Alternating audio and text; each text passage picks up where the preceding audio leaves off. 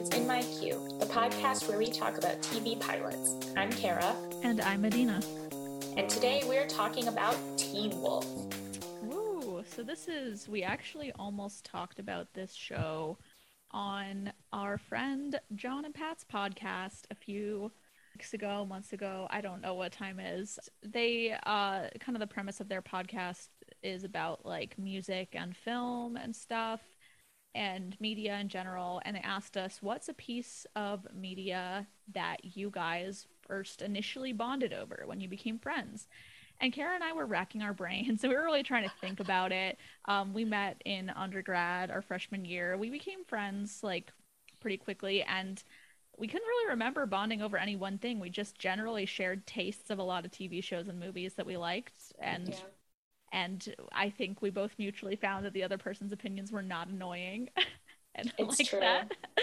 Um, but one show that we could remember, it specifically in our freshman year, given the time frame that we talked about, I think Kara was like the only other person I had met in real in my real life. Not not that other people don't watch the show, but like out of the people I know, Kara was the first person that I was befriending that liked Teen Wolf. Yes. So Teen Wolf ran from 2011 to 2017 on MTV, the rare MTV scripted show. Uh, and it is definitely aimed at a young audience, teen young adult audience, which is fine. There's, you know, that is a genre of show, and we happen to be in the the exact, you know, target demographic as it was airing. And you know what? It was fun. I followed it not really like week to week. I think I followed it week to week briefly for like around the end of season three um mm-hmm. but mostly i think i got like the dvds from the library um for to catch up on seasons one and two because i i think i saw gifs on tumblr and i was like i like shows like i like charmed you know i like these supernatural shows and this one's about young people. Maybe i'll like it. And i was honest i remember being surprised at how good the first few seasons were. Like even at that age like i don't think my standards were super high but i remember being like oh this is like pretty good. Yeah um, and then I followed it for a while, and then I definitely, I think I was watching week to week when season four started, and abandoned it because it started getting really bizarre in season four. That's a different conversation, but overall, it's just it's a surprisingly solid little charming teen supernatural show. Kara, how did you come to the show? What were your initial thoughts? So, this is another show that I actually found due to my dad. Like, I feel like I've mentioned before, he will kind of turn, tune into any supernatural thing. And he also remembered the Teen Wolf movie from like the 80s mm. with Michael J. Mm-hmm. Fox. So, he was kind of tuning in for that. I started watching season one when it hit Netflix and I was like super into it. This is what kicked off my long term crush on Dylan O'Brien. Uh, so I appreciate the show for that as well. I just remember having a lot of fun with it.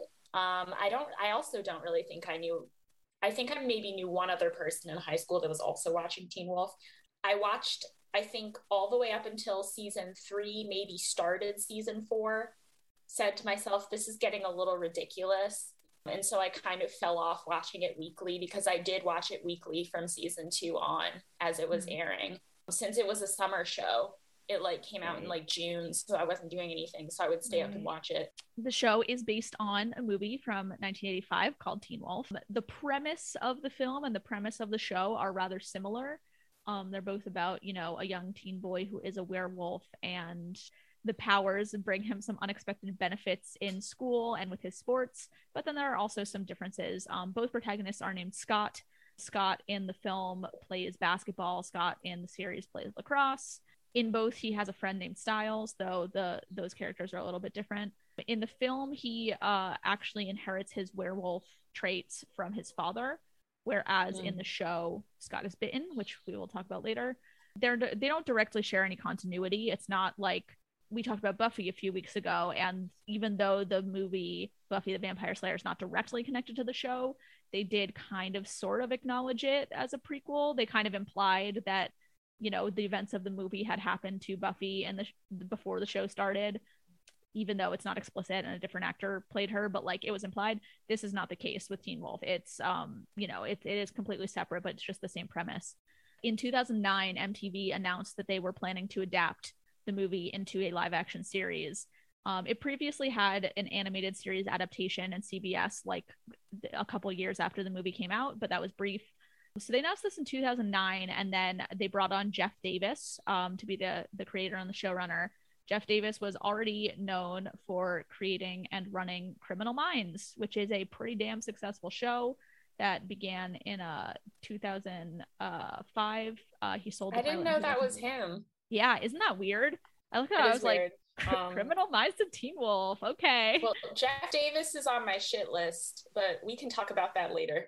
I don't remember a lot of detail from the Teen Wolf fandom, so I'm not going to go in deep into it because I don't want I want to get Teen Wolf fans in our mentions correcting us. Um, I'm not going to say things that I'm not sure they are true, but I remember hearing some questionable decisions he made, questionable things he said while the show was airing, and also some recent stuff. We're not going to go fully into that. He's not Joss Whedon.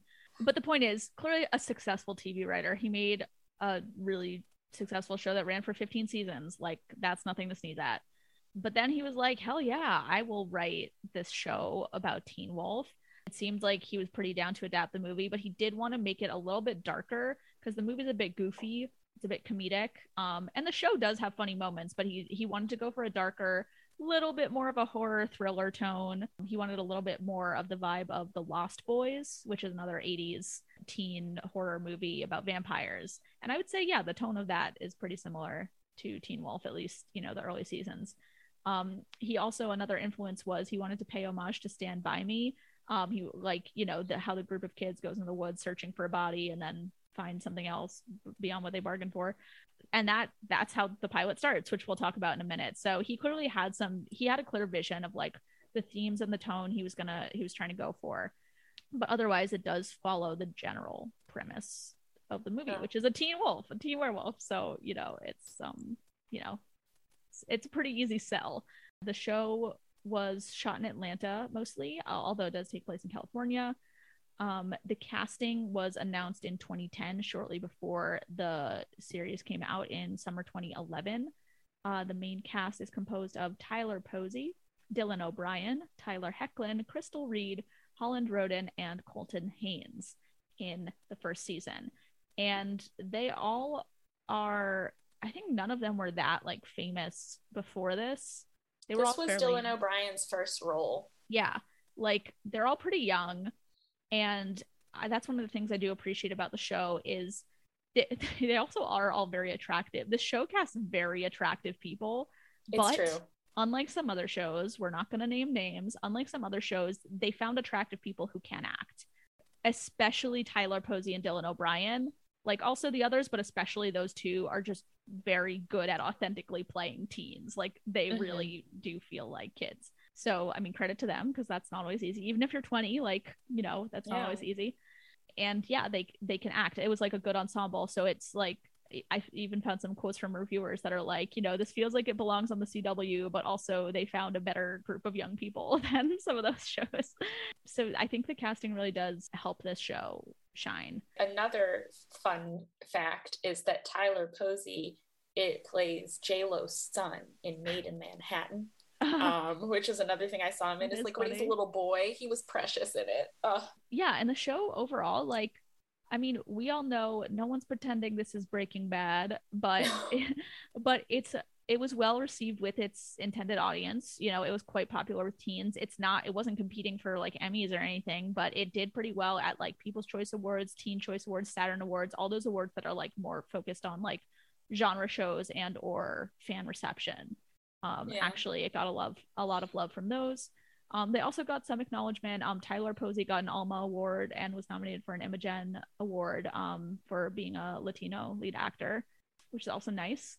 Um, but yeah, so it got you know it got recognition in its little niches, even though it's not like prestige television. And like I think that's important too. Like that's you know sometimes it's about just knowing exactly what you're about and yeah. being the best in your genre so yeah like critics you know it's not like critics were raving about it but the general response was like this is fun and it's good at at the genre that it is um seasons two and three got the the most positive reception out of the show generally which i pretty much agree with Yeah. Um, the show, I mean, definitely was successful enough to run for six seasons based on its popularity and based on the continued popularity. They have recently announced last year that there's going to be a reunion film on Paramount Plus a so-called reunion film that's going to be missing some of the major actors. Um, it's going to be missing Dylan O'Brien because he is far more successful than anyone, anyone else in this He- cast. he's a movie star now. Yeah, I mean, I guess Tyler Hoechlin's doing pretty well for himself too, but Yeah, I think that those two,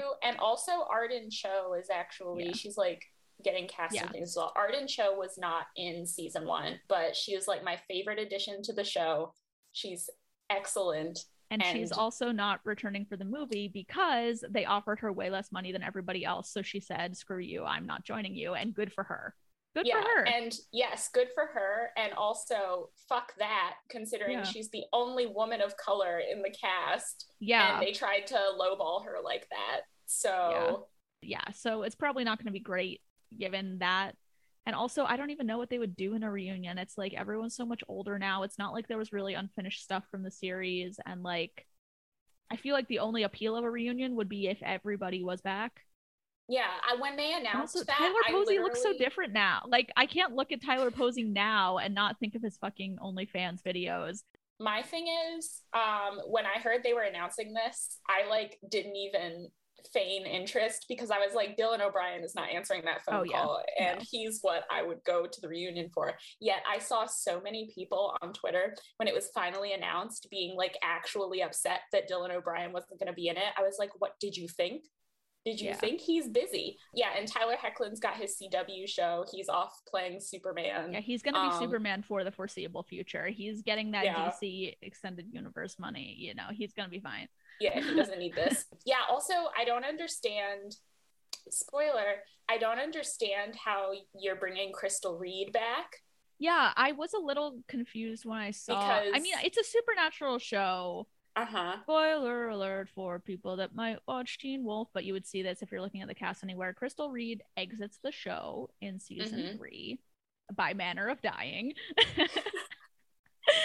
um, and so it's a supernatural show. I guess they could like they could bring her back. She could be revived. She could be a ghost. There could be flashbacks. It could be some sort of creature that's a clone of her and it's not really Allison. Like there are ways they could do it. It's just they could weird. It's just I be just- weird. we're gonna watch this just for for shits and giggles and be like Yeah. what the fuck is going on I mean, if it's streaming, like if it's on Paramount Plus and we're not paying money for it, like, you know, yeah that'll be interesting maybe we'll live tweet it maybe we'll live tweet. We always say we're going to live tweet things, then we don't. We really need to get better at that. i think we actually should for this one Great. So now we can segue into our pilot episode. The pilot is called Wolf Moon. It was directed by Russell Mulcahy and written by Jeff Davis, Jeff with a PH Loeb, and Matthew Weisman. And it aired on June 5th, 2011. Uh, it begins in the woods. There's police and police dogs. They're clearly searching for something. So it right away drops us into that setting. It's a very brief scene, but it just kind of orients us to this is going to be a dark show, kind of horror vibes. Um, you know, police searching for stuff at night. Then we go to Scott's house. Scott, played by Tyler Posey, he is our protagonist. He is a teen boy in his bedroom. He's stringing his lacrosse stick, but he is doing some pull ups. Like, it's not really like this show does a lot of like, I wrote in my notes, this is not that sexy yet, because this show does a lot of shirtless scenes and like, you know, sexualization of the men on the show. That's kind of what it's about. But at this point, like, it's not gratuitous or like sexy gazy in this scene. The reason I mention that is because that changes later. Um, so it was interesting to me that like the tone of this scene didn't feel sexy. And then so he hears something outside and he goes downstairs with a baseball bat.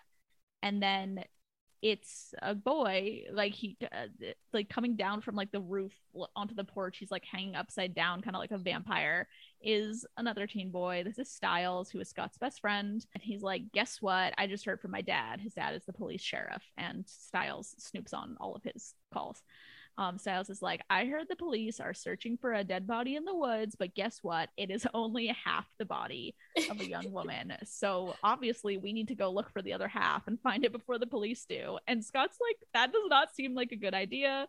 Stiles, Stiles says, nah, this is just too cool. We're going. Stiles, uh, being a little mini detective, never has any sort of thought of what they're going to get into. He's just like, yeah, he wants to know everything. I love him for it. Yes.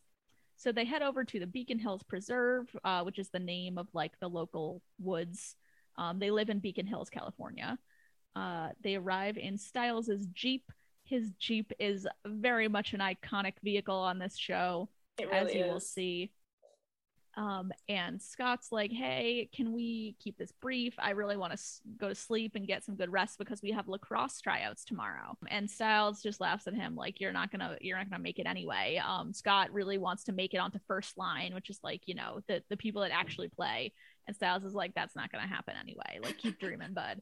As they're walking, uh, Scott pulls out his inhaler. He has pretty bad asthma, and he has to use his inhaler a lot. And he's using it as they uh, are going. Um, they see the police kind of searching in front of them with their flashlights, and they they they have to like duck and hide and try not to get seen because they're not supposed to be there.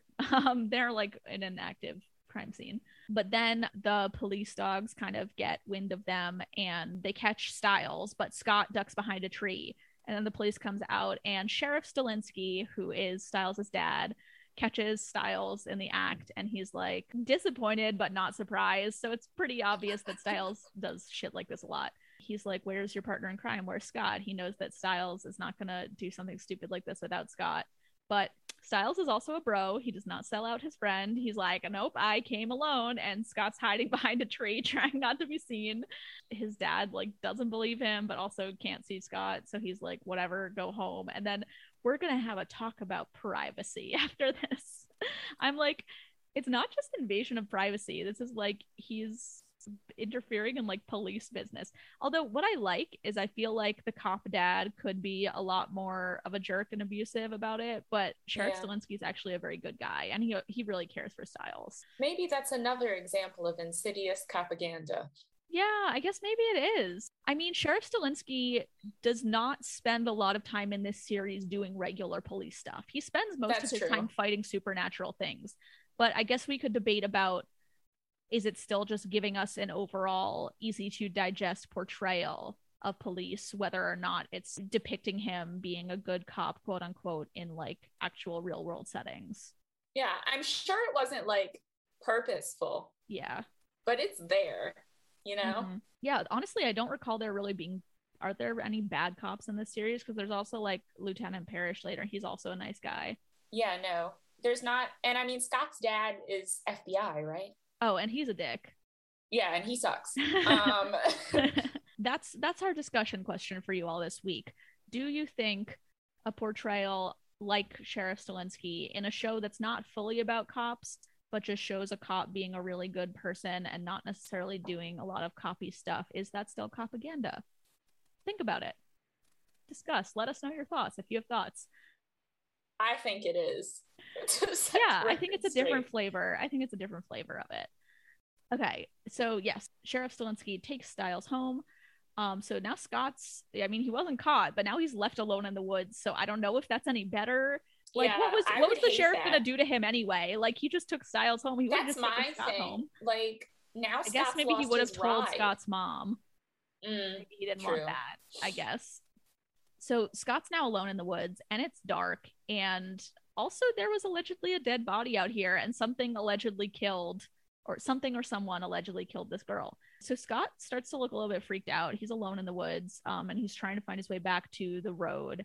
Um, and then he turns his head because there's like a sound, a whole bunch of deer and like elk suddenly stampede through the woods and they look freaked out. They look like they Yeah. are running from something and they kind of knock Scott to the ground. He drops his inhaler and then he's trying to find it. He's trying to grab it because like he needs that. And then he spots this creepy, blurry black wolf shaped thing. The visual effects in season one are not amazing. We will address that Oh. now. They didn't have a big budget. It is what it is. We can forgive it. Um, it's a weird little wolf looking thing and it looks a little stupid. Um, and it looks at Scott and then it chases him and he tries to run, but this is clearly a supernatural creature.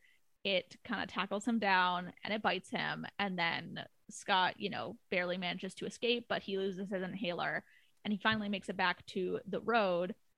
oh shoot oh no i did this a little out of order he actually before the wolf attacks him he's running and he stumbles into on the ground he sees half of a woman's body the top half of a woman's body and it's clearly massacred Terrible. bitten to pieces. There's it's starting to decompose. It was gross. And then he's so scared and then the wolf sees him and then bites him. And this is just a lot of terrifying things all at once. This is very much like the horror vibe of the show coming through. I wouldn't call this a horror show overall but it has moments um, Yeah. that feel like that There are a couple of episodes that actually genuinely did freak me out, but other than those, it's like just dark more so than Yeah. scary.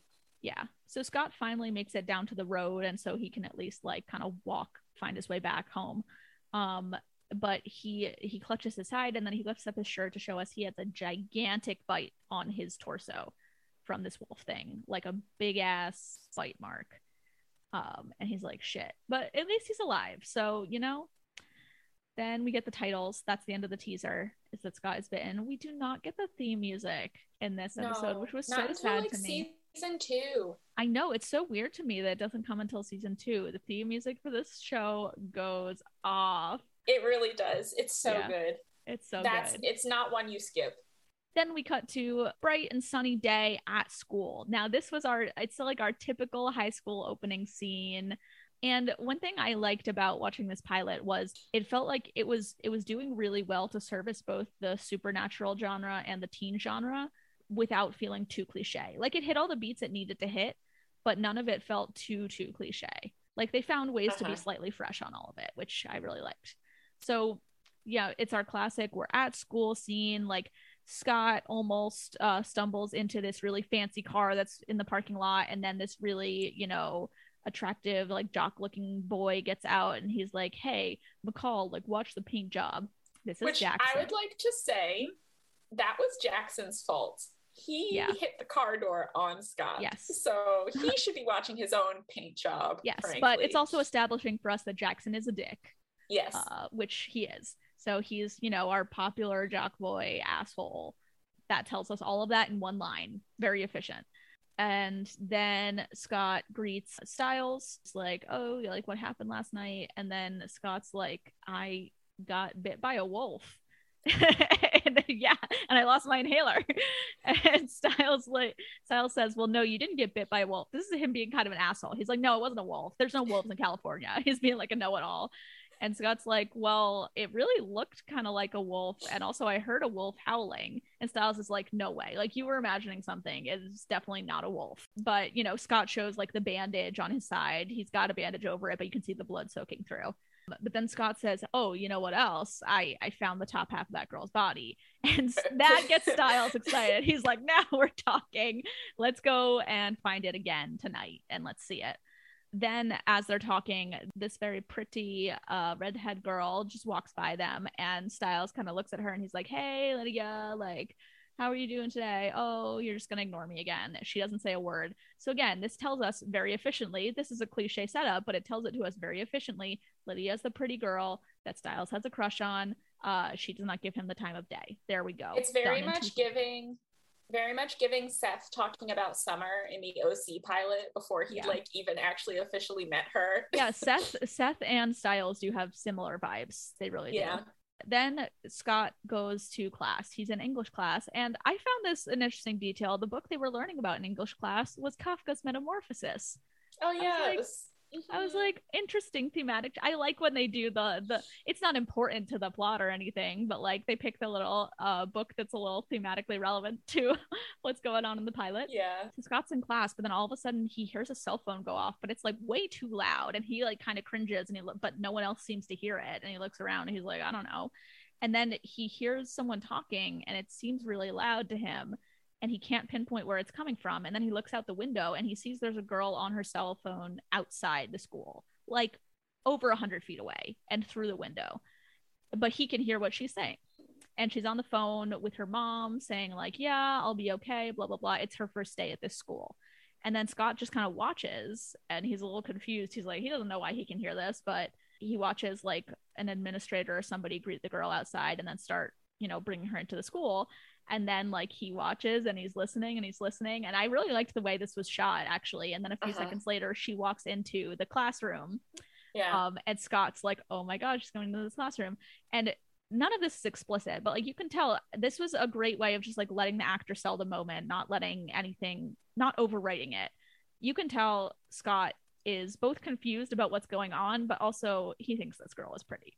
So she walks in and she um comes in and takes the seat behind Scott. Oh, and while she was on the phone, she was also looking through her bag and then she said to herself, "Oh my god, I forgot a pen. Like who doesn't have a pen on their first day of school?" And so she sits down and Scott without saying a word, he pulls out a pen and offers it to her. And she takes Okay. Stay with me here. Okay. This, for some reason, as I was watching this, this reminded me of like the reverse of the scene in Twilight where Edward and Bella see each other for the first time without the, you know, Edward thinking that Bella smells. But Uh-huh. it felt like this because, like, since vampires also have the Mhm. heightened senses, he probably like heard her coming in Yeah. beforehand and then sees her. They have that moment of connection, although it's not nice in that instance. Yeah. And then she like comes to sit down because that's the only place she can sit down. Yeah. It was really giving those vibes. And I was like, I'm I gonna like bring this this better up. though. This is honestly, Yeah. I love this as a meet cute. It's so subtle. It is not overwritten, and yet it lets both of the characters just shine as like there's like nice little people. I really, I actually Yeah. really like Scott and Allison. Um, this girl's I name is too. Allison. They just are cute. They're like full stop. They're just cute. They don't overstep anything. They don't like go overdraw. Like, and this is the beginning of their relationship. He just gives her the pen. She takes it. She smiles. They don't say a word. That's all. I also love the little moment where she's like, wait, I needed a pen. Yeah. What? She like makes a face. She, but yes, that's that's why I love all this. The fact that it's all done like without extra unnecessary lines. Like they just Mhm. there, you could very much take this scene and overwrite it, but You could. they trusted the actors to sell the full story here. I know this sounds like a lot of praise for a small scene, but I'm just saying, like, it's the It little was things. so cute. it's the little things to- that help as- things shine. Yeah, as a, like a lover of meet cutes, this Mhm. was very cute. And it felt a little different than your typical teen show. I don't know. Like not not wildly different, but like I remember seeing this and being like like, "Oh, that's nice. That doesn't feel like I've exactly seen this before." Well, yeah, we Um, haven't we haven't talked about Riverdale yet, but I feel like I'm gonna slightly compare this to some things in Riverdale. You mentioned how um it's less like when uh Scott is shirtless in this um season. It's like less about it being sexy. Mhm. But then like the first few times that you see Archie in Riverdale's pilot, it's like it is that kind of Yeah. sexy thing because like Kevin Keller is at Betty's house and they look across the way and they're like, "Oh my god, Archie got hot."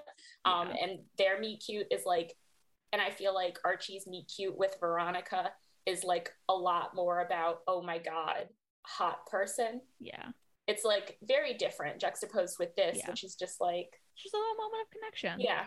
Oh, and also when she walked into class, I think the teacher or somebody introduced her as Allison Argent. So we did get her name. And anybody who speaks French just maybe figured out a spoiler for the end of this episode. More on that later if you don't speak French. um, so then they're out in the hallway, a classic little hallway scene of Scott and Stiles are together. Allison gets approached by Lydia, and Scott's like standing far away, but again, he can still, he's like hearing Allison's conversation from far away. He's not really questioning why this is happening yet, but he's like, I would like to listen. um, Yeah, he's like, "This is convenient." yeah, Lydia goes up to Allison and like compliments her jacket and like, where'd you get it? And she's like, I got it from San Francisco because she just moved here. Um, and then Lydia's like, You are my new best friend because you have good clothes. You know, just just girly things. Um, I I would like to see a teen show where girls like bond at first meeting and it's like not about fashion sense, maybe. Um, because that is a bit cliche. It happens a Um, lot.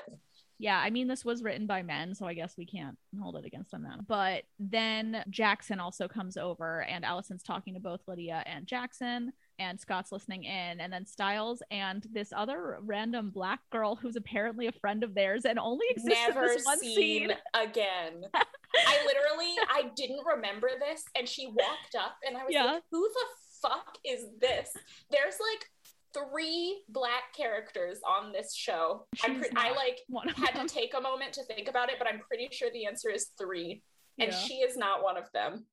I feel like that's also a, a cliche in its own right is the the random black girl character that appears in like one or maybe a couple episodes of the first season of something because they need some exposition to be delivered and they're like let's make it diverse as if that counts um and that is never seen again Oh my god, it's Jesus. sadly once you're looking for it it is astonishing how often that It's happens wild. Also, I have to point out the fact that Jackson and Lydia aggressively made out when Jackson walked over Oh, yeah. to Lydia um, while she was talking to Allison. I feel I'm like just gonna say it.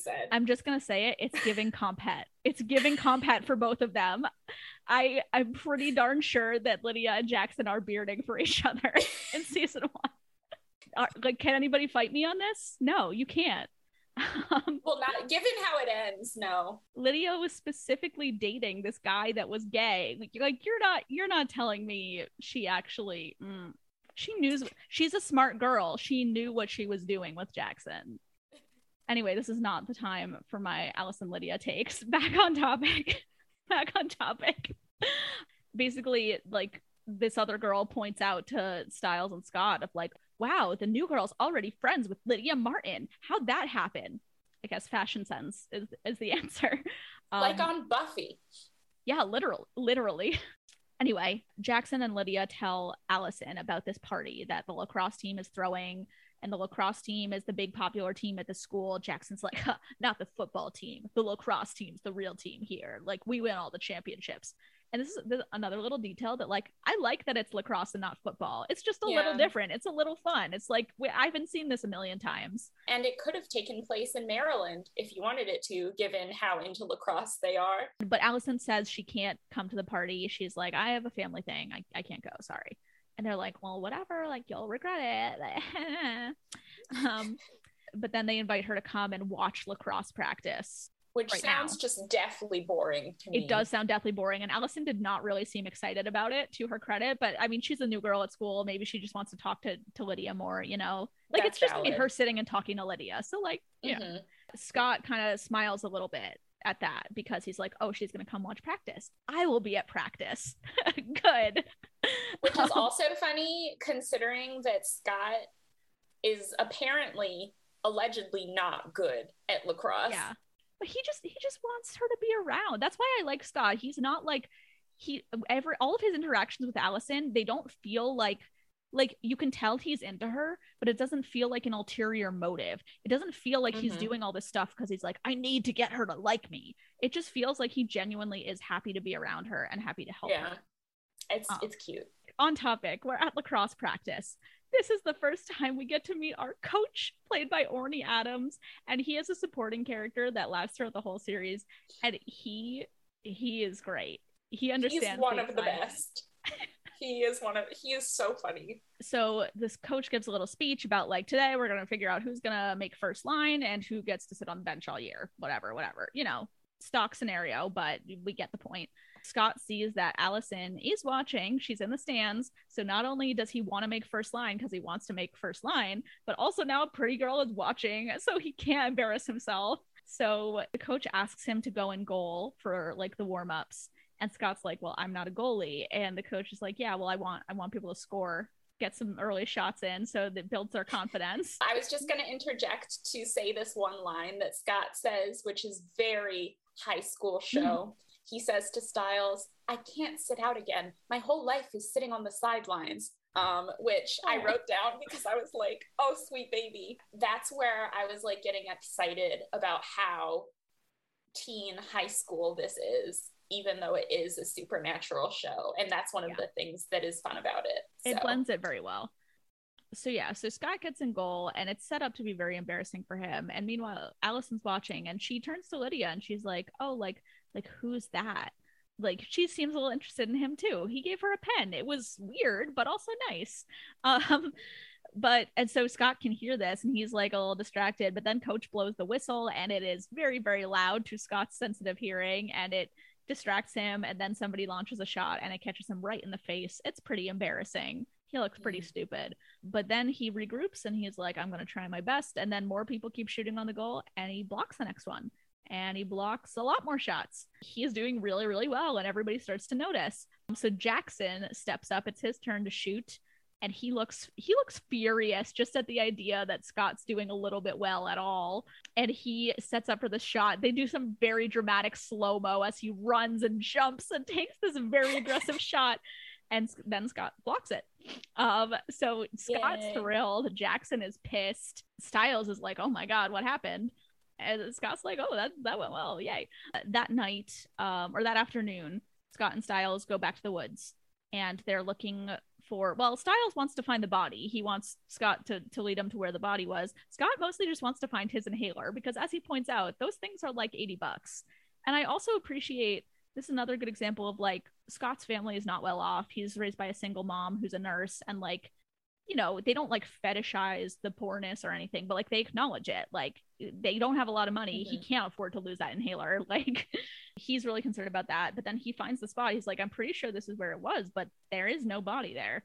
But then uh Stiles also is like, um, so like at practice, like what was going on? Like you you have enhanced senses and like enhanced reflexes, like and Scott's like, Yeah, I feel weird. Maybe I caught something from that bite. and Stiles is like, Yeah, I think you got lycanthropy. Um, and Scott believes him. He's like, Is that bad? And Stiles says, It's pretty bad, only once a month on the full moon. Oh and then Scott finally gets it. He's like, You're a dick. Obviously, I'm not a werewolf. And Stiles is like, Haha, of course you're not. But like, you know, maybe you heard a wolf howling, like, and you got bit by something, you know, maybe. So they're looking for the body and it's not there. And then uh, they see a guy just standing there in the woods. And it's like, where did he come from? This guy yeah. with dark hair, dark spiky hair, and a leather jacket. He's just standing there looking creepy. He's like, Why are you here? This is private property. And Scott says, I'm just looking for my inhaler. Derek pulls the inhaler out of his pocket and throws it to Scott. And then he's kind of like, Get out of here. And then so they're walking away, and Stiles is like, "Dude, didn't you recognize him? That's Derek Hale." Um, so apparently he like went to their school, and he's a few years older than them. So he's he's like a young adult now, maybe like twenty years old or so. But he is known in this town because he his whole family, the Hales, have lived in this town for a long time. But a few years back, their house burned down, and almost all of them died in the fire. So Derek mm. is one of the few of the Hale family left, and kind of sad for him. You know, maybe I would just stand there broodingly in a leather jacket too. Um, yeah. Uh, so then Scott goes to work. He works the night shift at a vet clinic. Another acknowledgement of like he's he needs the money. He's not super well off. But also, oh, I four. I forgot that. I forgot this black guy. Four. Oh yeah, characters. um, yeah, he actually is in there. this episode. Not in this we episode, but he is yeah. there throughout the whole series. So Scott is uh, kind of closing up at this that clinic, like cleaning up. He takes a minute after he cleans up to uh, look at his wound. He takes off the bandage and he's like he's about to change it or whatever. But when he takes it off, the bite is gone. It is completely gone. There's not a scar. There's not a trace. And he's like, "That is weird." Then he goes to uh, feed some cats that they have in their little kitty shelter, and all the cats freak the fuck out when Scott walks near. They are hissing, they are screaming, and he's like, "Okay, that's weird." Then there's a knock at the door, and outside, it's raining outside, and someone's trying to get in. It's Allison saying, "Someone please help me!" And she's out in the rain, and that's actually that's a, an act break. So then uh, Scott lets her in, and he's like, "What's going on?" She explains that in the rain, um, she accidentally hit a dog with her car and she hurt it. You know, it got hurt and she didn't know what to do. So she put the dog in her car and drove here. And she's like, Can you please help this dog? And Scott's like, okay, like come come inside. They they get the dog inside. He's like, I'm a vet tech. I can probably like splint the dog's leg and give it some painkillers, and then we'll get it to the real vet tomorrow. And then he also is like, Allison's like wet and cold. And he's like, I have an extra shirt. Here you go. And then, okay, here's the one slightly shady thing that Scott does. Allison walks away to change her shirt. And then he sneaks a little peek at like her bare back as she's changing. Why um, didn't she go to the bathroom? Was my I don't question. know. I don't know. Maybe she just didn't think Scott would look. Like, it's not that crazy. Like, I do like this moment is highlighted though because the dog gives Scott a shady look. the dog gives Scott a shield. Oh, I missed a, an important beat, which was before when Scott was getting the dog out of the car. It was barking and like freaking out because it's injured and it's it's mm-hmm. upset. It's scared. But then Scott looks at the dog and he kind of stares it down, and then his eyes glow yellow, and then the dog kind of cowers and becomes peaceful. Hmm, I wonder why. But anyway, so now the dog's chill, but he does he did give Scott a little like commiserating, like shady look. He's like, I I see you looking at Allison. Don't do that. um, and then Scott's like, What? Like I didn't see anything. he oh he answers the dog. Um um, Allison comes back and she's like, I'm sorry that I was freaking out like a girly girl. I was just a little, you know, stressed out about hitting this dog. She's like, I, I'm a tough girl. I'm not a girly girl. Like, I swear. Yeah, so jot that down yeah so jot that down. I that also felt a little bit like a written by a man moment to me. It i'm did. like it i don't. I, I i don't think a girl would say that. But i did like scott's response though. Scott's like no i totally i would be crying. I would be crying and bawling like like a little girly girl. I would be so pathetic. And he's just, he's like very earnest. Like you know every mm-hmm.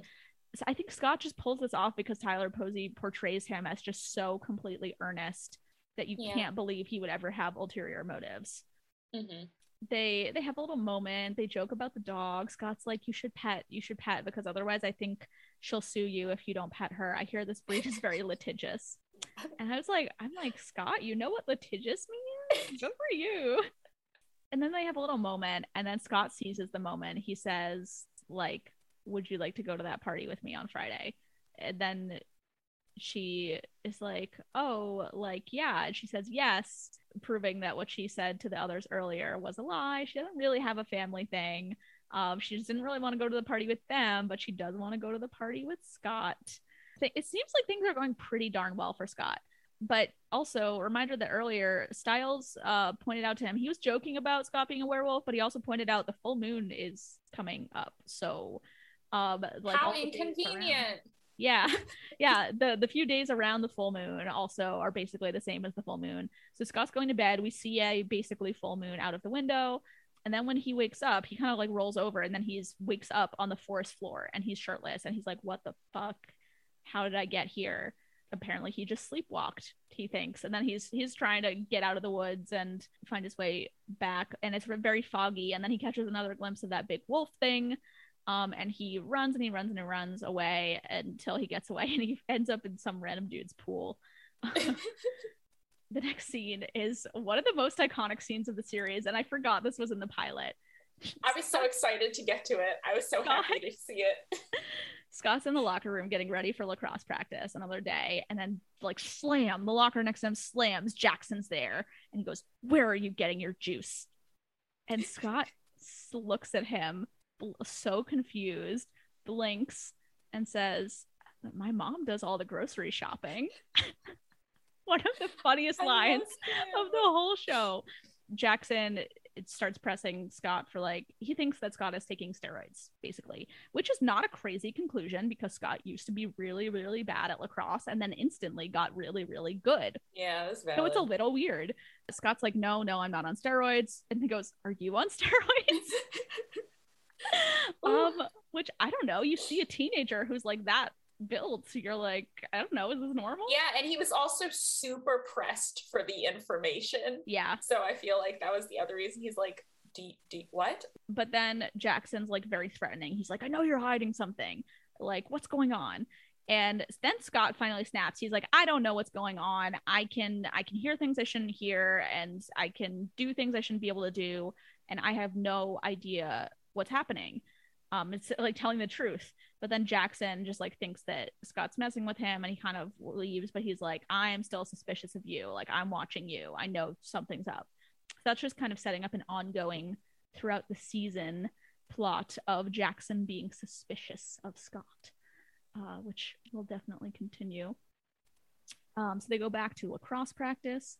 Stiles uh, tries to get Scott's attention. Scott's very excited because he's like, "This went well for me yesterday. I want to do it again." Um, but Stiles is trying to get his attention because apparently the police uh, were investigating the body, the dead body, and they found wolf hairs on the body. Mm. So Stiles, who was doubting before, now seems a little bit concerned about this. But Scott is off. He's he's going to practice now uh Jackson seems to really have kind of a target on Scott like he seems just pissed at the idea of Scott doing well at all. They're doing like a scrimmage, and then Jackson comes by and he checks, he body checks Scott really hard. And then Scott gets pissed off. And then so the next time he gets the ball, he does this crazy little like gymnastics routine. He runs all the way down the field. He dodges people. He jumps over one player and does a little flip and then scores a goal. And everyone is like, what just happened? The coach calls Scott over. He's like, what the hell was that? Are you trying out for lacrosse or gymnastics? And Scott's like, I was I was just trying to make the shot, coach. and then coach is like, well, you made it. And also you made first line because that was insane. Yay. One of the things I really love about this show later on in the later seasons is some other teens eventually become supernatural creatures and werewolves, not just Scott. So there's several scenes where there's lacrosse games, but many of the players on the field are werewolves. so it's just like werewolves going against werewolves on the freaking lacrosse field. It's true. It's really funny. Yeah, and coach is just like, what the fuck is going on? Yeah. Uh, like, I don't know why half him. of my team is suddenly playing better than like Olympian athletes. So yeah, Stiles uh Scott's just like really happy. He's like, things are working out for me. So then we yeah. get what I call my Stiles research montage. Stiles is at home in his bedroom. He starts pulling up internet articles, books, and shit about werewolves. Not and to bring up Twilight again, but that's was, what this felt like. It was very similar to the scene in Twilight. I won't lie. Scott comes over, you know, to to hang out with Stiles. Like apparently they'd planned this. Um, and Stiles is like, "Hey, I found some things that are concerning. I think you really might be a werewolf, and this is bad." Um, and Scott's like, no, this that's not a big deal. I'm not a werewolf. That's crazy. But then Stiles points out, okay, you have superpowers, super senses. I I've noticed you don't need your inhaler anymore. You've become crazy good at lacrosse, and you got bit by a wolf. So definitely something's going on. Scott does not want to believe it, but Stiles says, um, look, the full moon is tomorrow, and that's when you're probably going to lose control. It's when your bloodlust will be at its peak, and you might attack somebody. But Scott says, tomorrow I have a date with Allison, so I'm gonna go to that. And Stiles is like, you you shouldn't you can't. And then scott gets so mad that he like attacks he attacks stiles pins him against the wall and looks like he's about to really like hurt him but then he catches himself and then he's like oh my god oh my god i don't know why i did that. Um it, it's so awkward. He just kind of walks out. He's like I- i'm sorry and then he just walks out. He does not say that he's not going to go to this party um, and then Stiles notices like we didn't see claws on Scott, but then there are some claw marks on Stiles' chair, and he's like, "Oh my god, this is yeah. bad." And I feel like this is this is the fun of a supernatural show on like a teen show. Mm-hmm. Scott's like, "No, I'm just a normal teen." And I am going out with a pretty girl for the first time ever. So nothing is going to stand in my way and I love that beat. And it's believable because mm-hmm. he's 16. Yes, exactly. Um so yeah, so then we see Scott getting ready, trying to make himself pretty for his date. And his mom comes in. This is Melissa McCall, played by Melissa Ponzio. And she is great. She is in, one of the most valid mothers on television ever. Yeah, in my opinion, like my favorite teen drama mom. Yeah, uh, I have drama to say. Mama. Um, she's great. And she's like, Hey, are you going to a party or are you going on a date? And she seems a little supportive. She's like, Okay, you know, just be careful. She hands him the car keys. She goes, Wait, do we need to have the talk? and Scott's like, I don't need the safe sex talk, mom. And she's got I meant about filling the car up with gas, not the safe sex talk. No, like she's like, I am not going to be taking care of a pregnant 16 year old. No, no, no. Um, uh, I also I don't I believe that she's already given him the safe sex talk probably. Yeah. But she's maybe she needs to give it again. yeah, she is a nurse and she's a very attentive mother. Not smothering, just a, the right level of attentive, I would say. Yeah. Um uh so yeah, I wrote in my notes, we love Melissa McCall in this house. Yeah. Um, so Scott goes to pick up Allison. It's very, very first date vibes. They go into this party, and it's, there's all these teens around. They're standing around the pool. They're drinking from solo cups. Um, Scott's like dancing with Allison, but he notices Derek Hale is there, just kind of standing at the edge of the party, staring at him. and he stares back at Derek Hale, and Derek Hale stares at him, and it's really weird.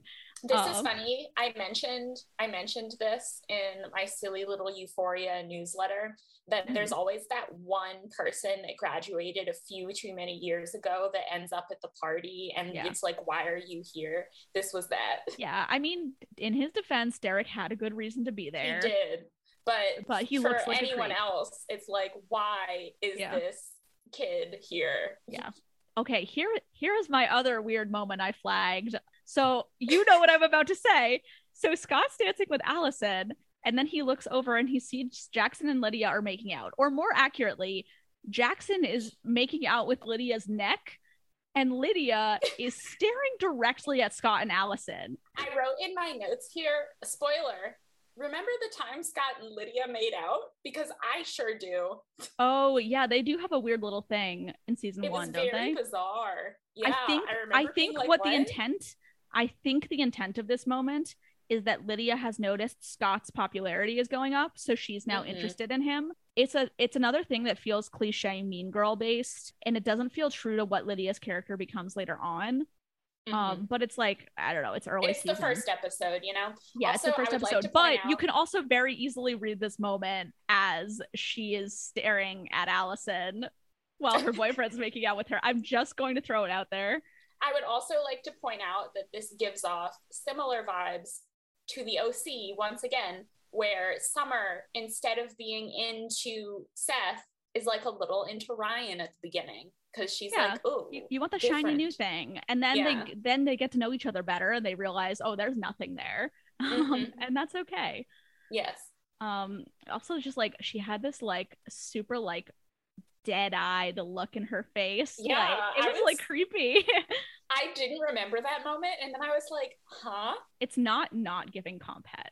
That's what um so then anyway a bit later in the party uh so the full moon is out and scott starts to feel weird um his like he's starting to like lose control he's clearly starting to feel funny things are going blurry and he realizes at that point that he should probably leave so he kind of stumbles out of this party like like freaking out more and more people try and ask him if he's okay but he just leaves he just drives away like allison follows him out like what is going on are you okay he he can't even really answer because he's losing it so much and he just drives home um, so as he drives away, Derek approaches Allison. He says, Hi, Al- are you Allison? I'm a friend of Scott's.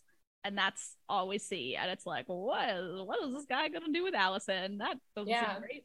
So then Scott's at home in his bedroom. He sees the full moon. He goes to the shower. He like sits in the bathtub with the shower on, trying to calm himself down. And he looks so stressed. Like you feel so bad for him. He's really selling the like the pain, like and then claws start growing out of his fingernails, fangs start growing out of his mouth, and his eyes go yellow. Stiles shows up and he's at Scott's bedroom door, but Scott kind of stays inside. He's like keeping the door mostly closed because he's turning into a monster right now. But then Stiles says, like, Scott's like, I think I know who the werewolf is. Uh, but like, is Allison okay? He's very he's very concerned about Allison. And Stiles is like, yeah, she's totally fine. Um, I think Derek Hale took her home. But then Scott says, I think Derek Hale is the werewolf. But so he freaks out. He loses it completely. He jumps out of his bedroom window, and by the time he lands on the ground, he looks up and he has gone completely wolf mode. Um, his face, they put some kind of prosthetics on their face. It's kind of like the vampires in Buffy, not, in, yeah. not exactly. And then they also have some extra like facial hair. And so he has gone wolfy and he runs off into the woods. Then Stiles is like, oh shit, like I should go try and find Allison too. So Scott is fully running through the woods uh, like a werewolf looking for Derek. Stiles goes to Allison's house and he rings the doorbell and he's like, Hello. Uh, Allison's mom answers. She is not one of the best moms in television. No, that. maybe one of the worst. There's a lot of competition for worst, but yeah, she's she's up there. She's yeah. I mean, she loves her daughter, but she just does some bad choices we don't know that yet. We see we see Mrs. Argent, who honestly she's serving a great look. She's got this like close cropped bright red hair, like it works for her. And Stiles is like, "Oh, hello. Um, I am a friend of Allison's, and this is weird. I don't know how to say this." He's like stumbling over his words, and she's just like, "I don't have time for this shit." She's like, "Allison." Spoiler alert: Allison is home, and she and Stiles sees her, and he's like, "Oh, okay, she's fine." Uh, meanwhile, Scott's running through the woods looking for her because he thinks Derek is a werewolf and has Allison in the woods. And then he like follows her scent. He finds her jacket like hanging mm-hmm. from a tree. Derek clearly like tried to lead Scott here with the scent. Derek's like, she is safe. Don't worry. Um, I took her away to make her safe from you. Um, and then Derek pins Scott to the ground because there are some sounds. It's like someone else is out there in the woods. And then Derek just says, You need to run from them. So some other people appear in the woods and they are werewolf hunters. They have crossbows and they start shooting. Um, one of them shoots an arrow that goes like through Scott's arm and like pins him to a tree so he can't run away. Then the other wolfy thing, the giant giant wolf that bit Scott appears and that starts attacking the hunters. So that distracts them. Derek goes to save Scott and they kind of make it away. And Derek is like, hey, yeah, you got to be careful about those werewolf hunters. They are a thing. They've been hunting us for centuries. Scott's like, I don't, I don't want any of this. But Derek tells him the bite is a gift. Um, it's a gift, and you will come to realize that in time. Once you learn to like get control, like you will be very happy, and like other people would kill for this, which is true. He says, Scott's like, I don't want it, but Derek says, You will uh, and you'll need me to control it. We're brothers now. And also, I noted, I noted that Scott says something like, "You did this to me" earlier in that conversation, and Derek doesn't actually correct him. But also, Scott saw the giant wolfy thing, and it was not Derek, so he should come to that conclusion on his own that Derek is not the one who bit him. Yeah, well, I mean, like maybe he thinks that maybe he thinks that Derek has that other form. Oh, he could also something. do that too. Yeah, maybe. So yeah. yeah. so I guess Scott doesn't really know if Derek bit him or not, and I guess I am slightly revealing to you guys that Derek is not the one yeah. that bit Scott. Well, I think you find out in like episode two, like you find it out pretty early on. That's not a big spoiler. So Scott's like, I guess I kind of need this guy to tell me about werewolf stuff. I don't know. Uh, but Scott's walking home, um, and Stiles comes to pick him up in the jeep. Scott is mostly not concerned about the werewolf stuff. He mostly just wants to know if Allison's going to hate him forever for leaving this party. And Stiles is like, maybe you just apologize. But then we also get a beat of like Stiles basically says like he's gonna stick by Scott no matter what. He'll help him on the full moon. He doesn't care that he's a werewolf. We're still friends, and like Best that was friends. really cute. Best friends for life so then the next day at school, Scott does apologize to Allison. You know, he does his best, but he's like, I can't explain why I had to leave. He should have just said he got sick. Yeah. I guess he like, doesn't want to lie, but it wouldn't really be a lie. I mean, he was kind of sick. Yeah. Or I think That's... he says like he's like, I came down with something. Um which he did. Like yeah. Lycanthropy. Yeah. And she's a little bit like this is weird that you're not giving me a real explanation but he's like please will you trust me and give me another chance? And it's another moment that again he only pulls it off because he's so earnest. And she's like okay yeah i'll give you another chance okay. And it's total victory for scott. Things like it seems like things might work out. But then allison's like i gotta go. My dad is here to pick me up. And her dad gets out of the car and her dad is one of the werewolf hunters that shot scott um, and if you don't speak French, this is an excellent reveal. Yes. Um, as someone speak- that does not speak French, yeah. this was an excellent reveal. Yeah, it's a great way to end the pilot because it makes you question what's going to happen next. Like, it sets up the essential con- like there's the one conflict of like he's a werewolf and doesn't know how to control it but it sets mm-hmm. up the basically the the ongoing can't ever really be solved conflict which is he likes this girl whose dad is a werewolf hunter who wants to kill him um, yeah. So yes, if you don't speak French, argent, I'm not going to pronounce it in the French pronunciation, but it, it, means silver. And silver, you know, kills werewolves. So yeah, Allison's family is like a long, long standing tradition of werewolf hunters, and it becomes a very, very uh good conflict in the series. Yeah, there's a lot of argents. You meet a lot of them. Whole crazy family. It's so interesting. I mean, they're horrible, but they're great. Yeah. Um, I think uh, they're really I think they're really interesting villains. And that's how the pilot ends. And I think it's yeah, I I, I think this was a really solid pilot because like I said, it services both the supernatural arc we get Scott realizing he's a werewolf and like realizing it's going to be a journey to figure it out, but it might be a good thing. Mm-hmm. Um we get the enough of the teen beats. You know, he gets his little victory about he gets his victory with lacrosse but then there's the ongoing suspicion that jackson jackson knows something's up with him he gets his victory with allison but there's obviously going to be these problems because her dad is a werewolf hunter it's a really good setup for the different threads of the series and showing what the ongoing conflicts will be. Mm-hmm. Yeah, I agree.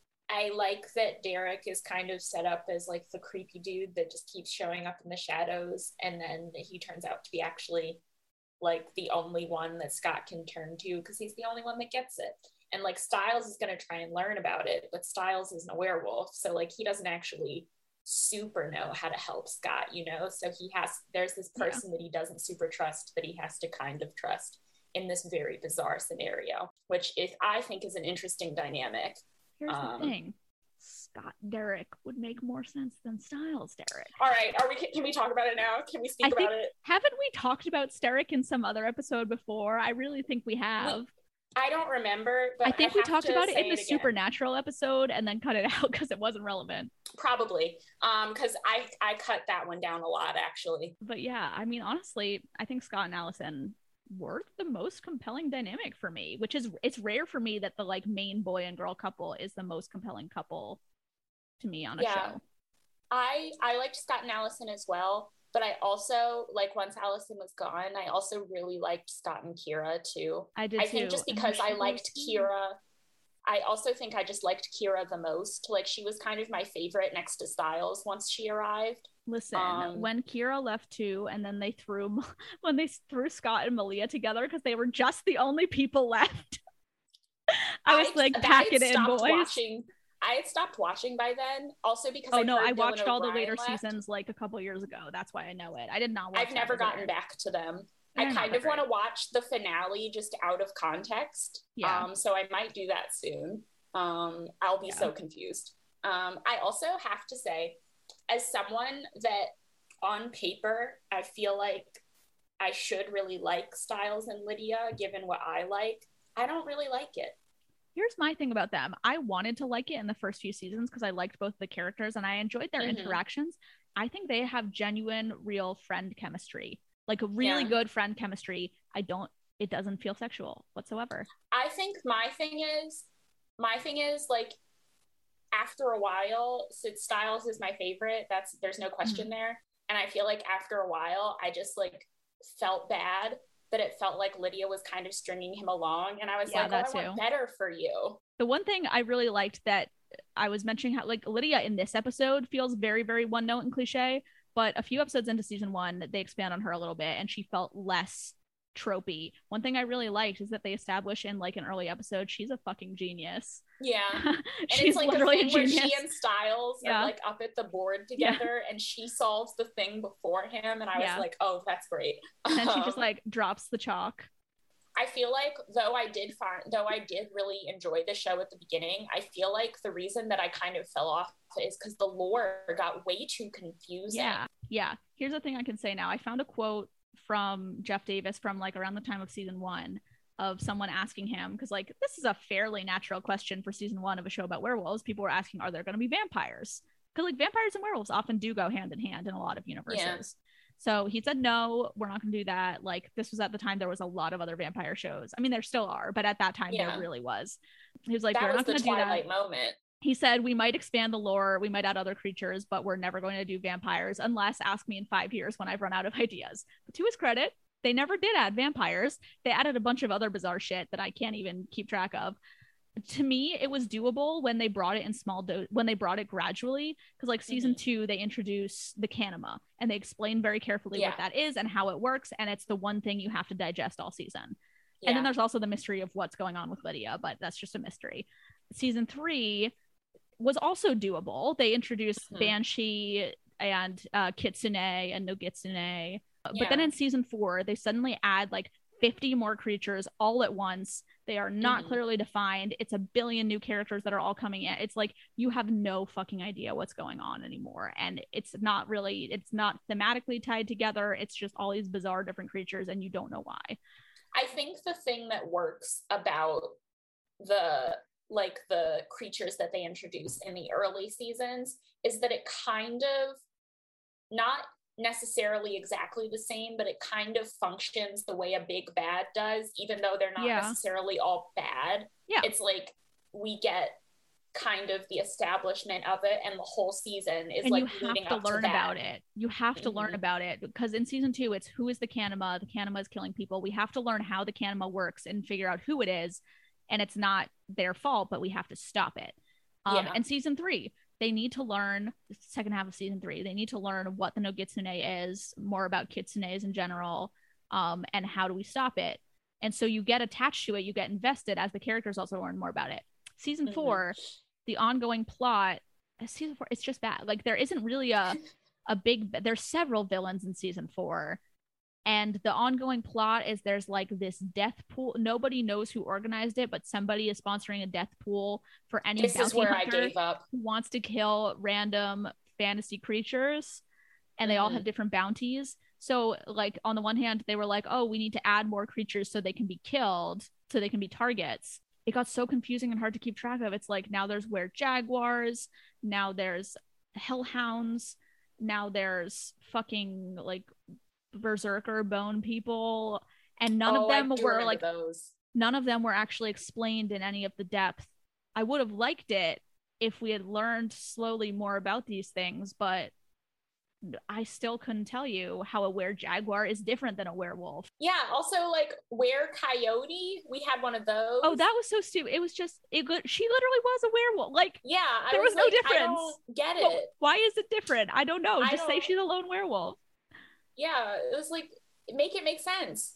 yeah, it really went off the rails. Like seasons one to three were honestly pretty tight. Like, not t- I don't know, not tight, but like they had arcs that made sense.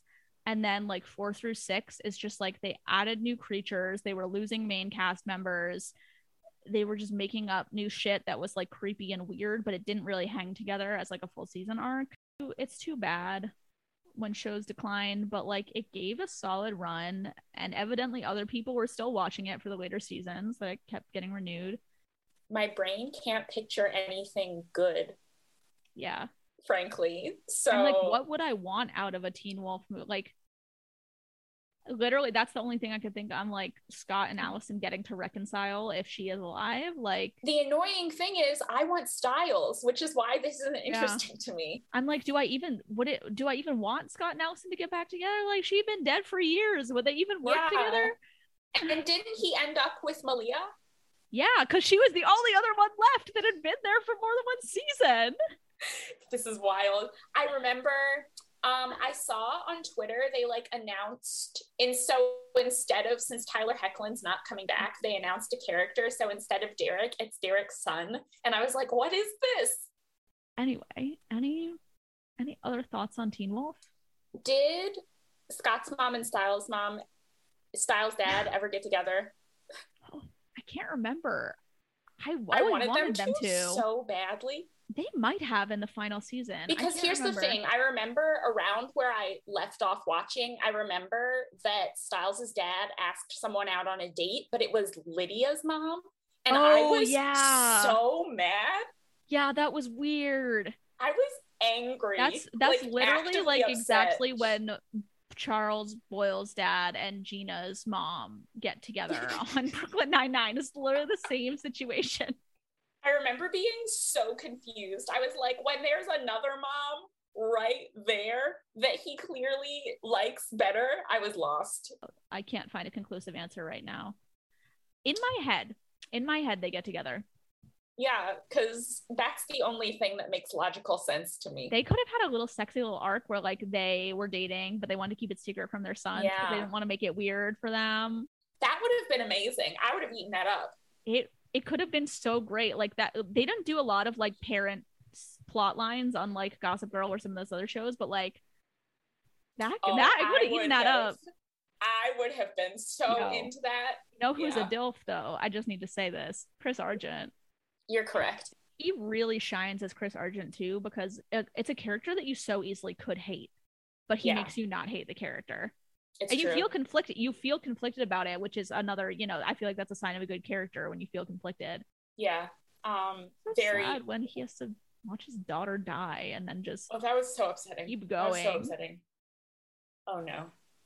No, that's something I could never bring myself to watch again. you know I'm sorry. okay here's here's my here's my food for thought given that they were hemorrhaging young cast members like they kept cy- cycling out the teens why would they never think to and they kept adding like freaking more werewolves were coyotes whatever why didn't they add another teen argent could be a cousin get us Hmm. another teen argent another teen hunter that would have been interesting so that Yeah. chris would have had a younger person to interact with we could have had another teen in the gang that was like not didn't have to have some other special powers jeff davis what gives Yeah. The way that we're thinking of great plots that really would have been so why good. weren't we in that writer's room when we were 17 Oh, how aggravating. Missed opportunities all around.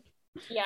And I think that's, I feel like that's another reason that I feel like the adults are kind of underutilized on Teen Yeah. Wolf because I feel like, I mean, my dad watched this show, but I don't know any other like adults that were watching it at the time that it was out. But I Yeah. feel as though, but that's just because that's like what my dad likes to watch is his cup of tea. I'm Um, developing a thesis now. Maybe I could write about this for the newsletter. I think this is honestly almost the same as like the Pen 15 effect. Of Mm. sometimes it's better to cast adults in young roles. It requires suspension of disbelief. Pen 15 is just like the heightened version of it. But Yeah. like because it's a safer way to tell certain stories that would not be good to tell with teens. Like a lot of the shows, like Gossip Girl, like a lot of teen shows put teen characters through some pretty bad things that you wouldn't necessarily want teen actors to have to act. yeah. So I don't think it's I think it's good if there are some shows that are aimed at young teens and have teens for them to watch and truly relate to, especially shows on lighter topics like Julie and the Phantoms. Great example. I love yeah. that or like that actually High School does have Musical, yeah the musical, the series. I think that should be one space. And I think it's also okay that there's another space of like the drama shows that have adults Yeah. playing teens because I think it's more practical and safer in some ways. Yeah. And they're those are like for like for example, like Euphoria is telling a completely different story than anything that Julie and the Phantoms or like the Mm-hmm. Yeah. Babysitters Club Yeah. or High School Musical, the musical, the series, whatever do. You yeah. know? I think And, both like, should exist for different people- reasons. Yeah, and the same people are not necessarily watching both of those, you know? Yeah. I think we solved it. I think we solved the discourse, Kara. wow. I think we're I think there's never going to be discourse on the internet about that yeah, again. we're very smart. and we're also super off topic. So we will wrap up, but um Nice. end result is you should watch Teen Wolf. I keep telling people to watch Teen Wolf and they don't believe me because I understand it sounds like it's a dumb show. It sounds dumb, but it's actually the first three seasons. If you like shows like Buffy, you will like it. I have been because Dylan O'Brien is going to be is in a bunch of movies this year. Um, I keep mentioning him to like people that I go to school with, and most everyone goes, "Who?" And I have to be like, "You didn't watch Teen Wolf." Um, and then I tell them to watch Teen Wolf, and they also don't believe me. There's only like one other person in my cohort that watched Teen Wolf, but like she gets it. Um, I'm Yeah. gonna have to put some people at gunpoint. Make them watch it. Frankly, we're so Um, serious. no, we're not We are- serious about the gunpoint, Kara. Oh no, I meant the I meant about watching Teen Wolf. Don't say that right after I said holding people at I wasn't gunpoint. thinking. I wasn't thinking. Thanks for listening. We want to hear from you now. If you have any thoughts about the Teen Wolf pilot you'd like to share with us, or suggestions for shows we should watch, you can email us at it'sinmycubepod at gmail.com. And if you want to prepare for the next episode discussion with us, the next pilot we will be watching is The Americans. Go ahead and watch or rewatch that episode so you'll be ready for our thoughts on it next time. If you want to hear our TV thoughts that go beyond the pilot, don't forget to check out our newsletter at it'sinmyq.substack.com for our thoughts and TV news straight in your inbox every Friday. And if you liked what you heard, please rate, review, subscribe, and tell your friends to listen.